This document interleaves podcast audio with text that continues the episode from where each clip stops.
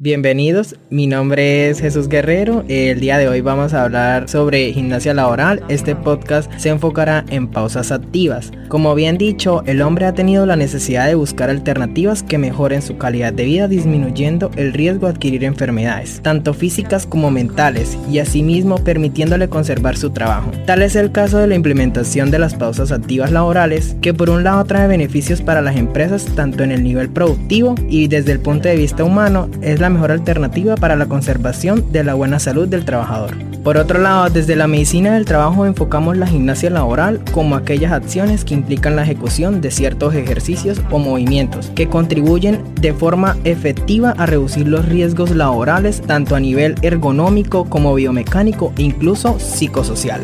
En cualquier organización, independientemente de cuál sea su actividad económica, puede ser conveniente desarrollar un programa de prevención de riesgos, en el cual tenga en cuenta la gimnasia laboral con rutinas de ejercicios iguales o inferiores a 15 minutos. Las pausas activas están directamente relacionadas con la ejecución de ciertas actividades, donde implica estiramientos y actividades para desprenderse un momento de todas las actividades laborales o tareas rutinarias.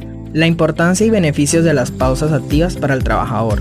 Son tiempos breves de descanso dentro de la jornada laboral que sirven para recuperar energía, mejorar el desempeño y reducir la fatiga muscular a través de diferentes técnicas y ejercicios. Existen dos tipos de pausas activas. Están las pausas dinámicas, que son actividades que usualmente están relacionadas con el desarrollo de actividades o acciones que implican cierto movimiento en las personas, que realizan como estar de pie, caminar, saltar, entre Por otro lado están las pausas activas estáticas modalidad está dispuesta para casos de la población que no puede participar de actividades con mucho movimiento. Dentro de los beneficios de las pausas activas se encuentran que disminuye el estrés, favorece el cambio de las posturas y la rutina del trabajo. Además libera estrés articular y muscular. Por otro lado, estimula y favorece la circulación sanguínea.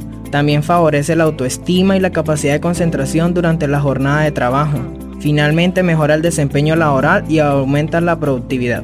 Por otro lado, ¿por qué hacer pausas activas en las empresas? Cuando en las empresas se presenta un alto nivel de riesgo biomecánico o también conocido como ergonómico, es crucial establecer un plan de acción de mejora que permita controlar y reducir la probabilidad de estos peligros. Por ello, existe la gimnasia laboral en cargos operativos, las cuales se desarrollan con muchas actividades operativas. Normalmente encontramos que en esta situación los trabajadores ejercen actividades con movimientos repetitivos. Es la clave de realizar actividades en las cuales se interrumpa estos tiempos prolongados de movimientos repetitivos para evitar una condición alterada de la salud. Por otro lado, está la gimnasia laboral para cargos administrativos, en las cuales se realizan actividades con mayor medida administrativa, es decir, en un escritorio por muchas horas. También se puede presentar un riesgo importante afectado en la circulación y en las articulaciones. Finalmente, realizar una pequeña rutina de ejercicios individual o grupal por 15 minutos haciendo una pausa laboral realiza pausas activas de estiramiento y relajación, que reduce también la presión sanguínea, el estrés, la ansiedad y depresión, potencia la capacidad y productividad. Espero que este podcast les haya gustado y para una próxima puedan escucharme.